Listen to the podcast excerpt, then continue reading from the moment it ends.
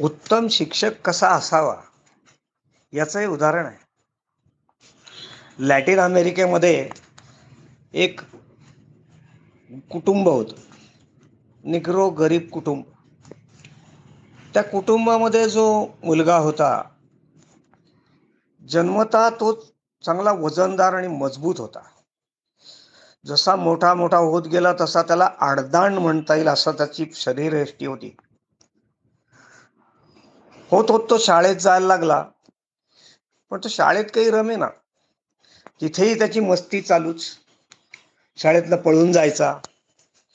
शिक्षक वैतागायचे पण तो पळूनच जायचा. शाळेत बसायचाच नाही. वडिलांना खूप चिंता लागून राहिली. मोठा होत होत तो तो जसा प्रायमरी स्कूलमध्ये वरच्या वर्गात गेला. तर आता काय करायचं? हा कसा शिकणाऱ्याची चिंता वडिलांना पडली. तर त्या गावामध्ये एक सद्गृहस्थ होते त्यांची भेट एकदा झाली आणि चर्चा करताना ते म्हणले की गावाबाहेर एक शाळा आहे. तिथे आपण त्याचं नाव घालू. तिथे शिक्षण आणि शिस्त दोन्ही चांगलं आहे. ठरल्याप्रमाणे ते तिथे गेले आणि त्याची ॲडमिशन झाली.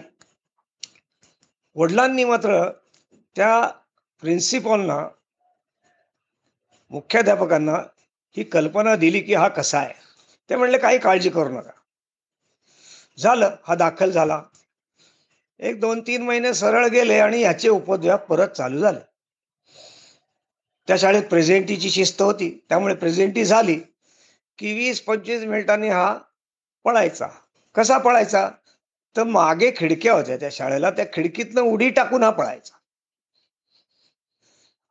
मग त्या पीटी टीचरांशी चर्चा करून मुख्याध्यापकांनी असं ठरवलं की आपण दरवाजा बंद ठेवू पण खिडक्या कशा बंद करणार? हरकत नाही. तर ते पीटी टीचर म्हणले की मी बघतो काय करायचं ते. मग त्यांनी तो अभ्यास केला की हा साधारण केव्हा पळतो? आणि त्यांच्या लक्षात आलं की हा प्रेझेंटी झाले की वीस पंचवीस मिनिटांनी पळतो. मग त्यांनी फिल्डिंग लावली. सर्व कर्मचारी अगदी झाडूवाल्यापासून सर्व त्यांनी गोळा केले. अगदी सिक्युरिटी गार्ड सुद्धा जेवढे होते ते. आणि त्यांना त्याचं प्लॅनिंग सांगितलं. आणि त्यांनी ऑब्झर्व केलं की हा केव्हा पळतो? त्याप्रमाणे जेव्हा ती वेळ आली तेव्हा त्यांनी सगळ्या वरांड्यामध्ये सगळीकडे या लोकांची फिल्डिंग लावली आणि याला धरा. झालं. हा नेहमीप्रमाणे खिडकीतनं उडी टाकून पळाला. प्रत्येक जण त्याला अडवतोय पण हा प्रत्येकाला इसळा देतोय कोणी धरतोय त्याला चाव म्हणा काही उद्योग कर. पण सटकून जायचा. कोणाला तो आवरत नव्हता. आणि होत होत त्यांनी पायऱ्यांवरनं उडी मारली आणि तो मेन गेटच्या दिशेने धावत सुटला. आता सर्व दरवाजे गेट बंद केलेले होते. तिथे एक गार्ड उभा होता. हा गेला गेला गेला. त्या गार्डला त्यांनी बगल दिली आणि त्या गेटवरनं उडी टाकून तो पळाला. पीटी टीचरने ऑब्झर्व केलं. मुख्याध्यापकाने डोक्याला हात लावला पण तेव्हा ते पीटी टीचर म्हणाले थांबा आणि त्यांनी जी गोष्ट सांगितली ती बघा. त्यांनी एक ऑब्झर्व केलं की ह्याच्या वयापेक्षा म्हणजे याच्या वयाला जेवढी उडी मारायला पाहिजे त्याच्यापेक्षा कितीतरी जास्त उंचावरनं हा उडी टाकून पळालाय. आणि मग त्यांनी त्याला ट्रेनिंग द्यायला सुरुवात केली. कसली तर अडथळ्याच्या शर्यतीची. मग आंतरशालेय जिल्हास्तरीय ज्या ज्या काय स्पर्धा होत गेल्या जसा जसा तो मोठा होत गेला तसा तो या स्पर्धेत चमकत गेला.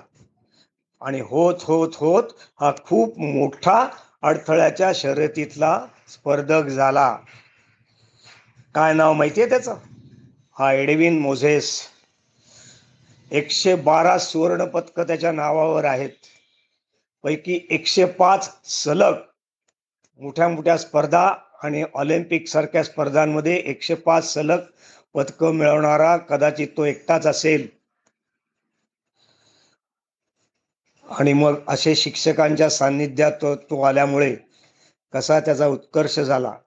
जगातला तो एक श्रीमंत खेळाडू बनला. आहे की नाही? आदर्श शिक्षक असावा तर असा.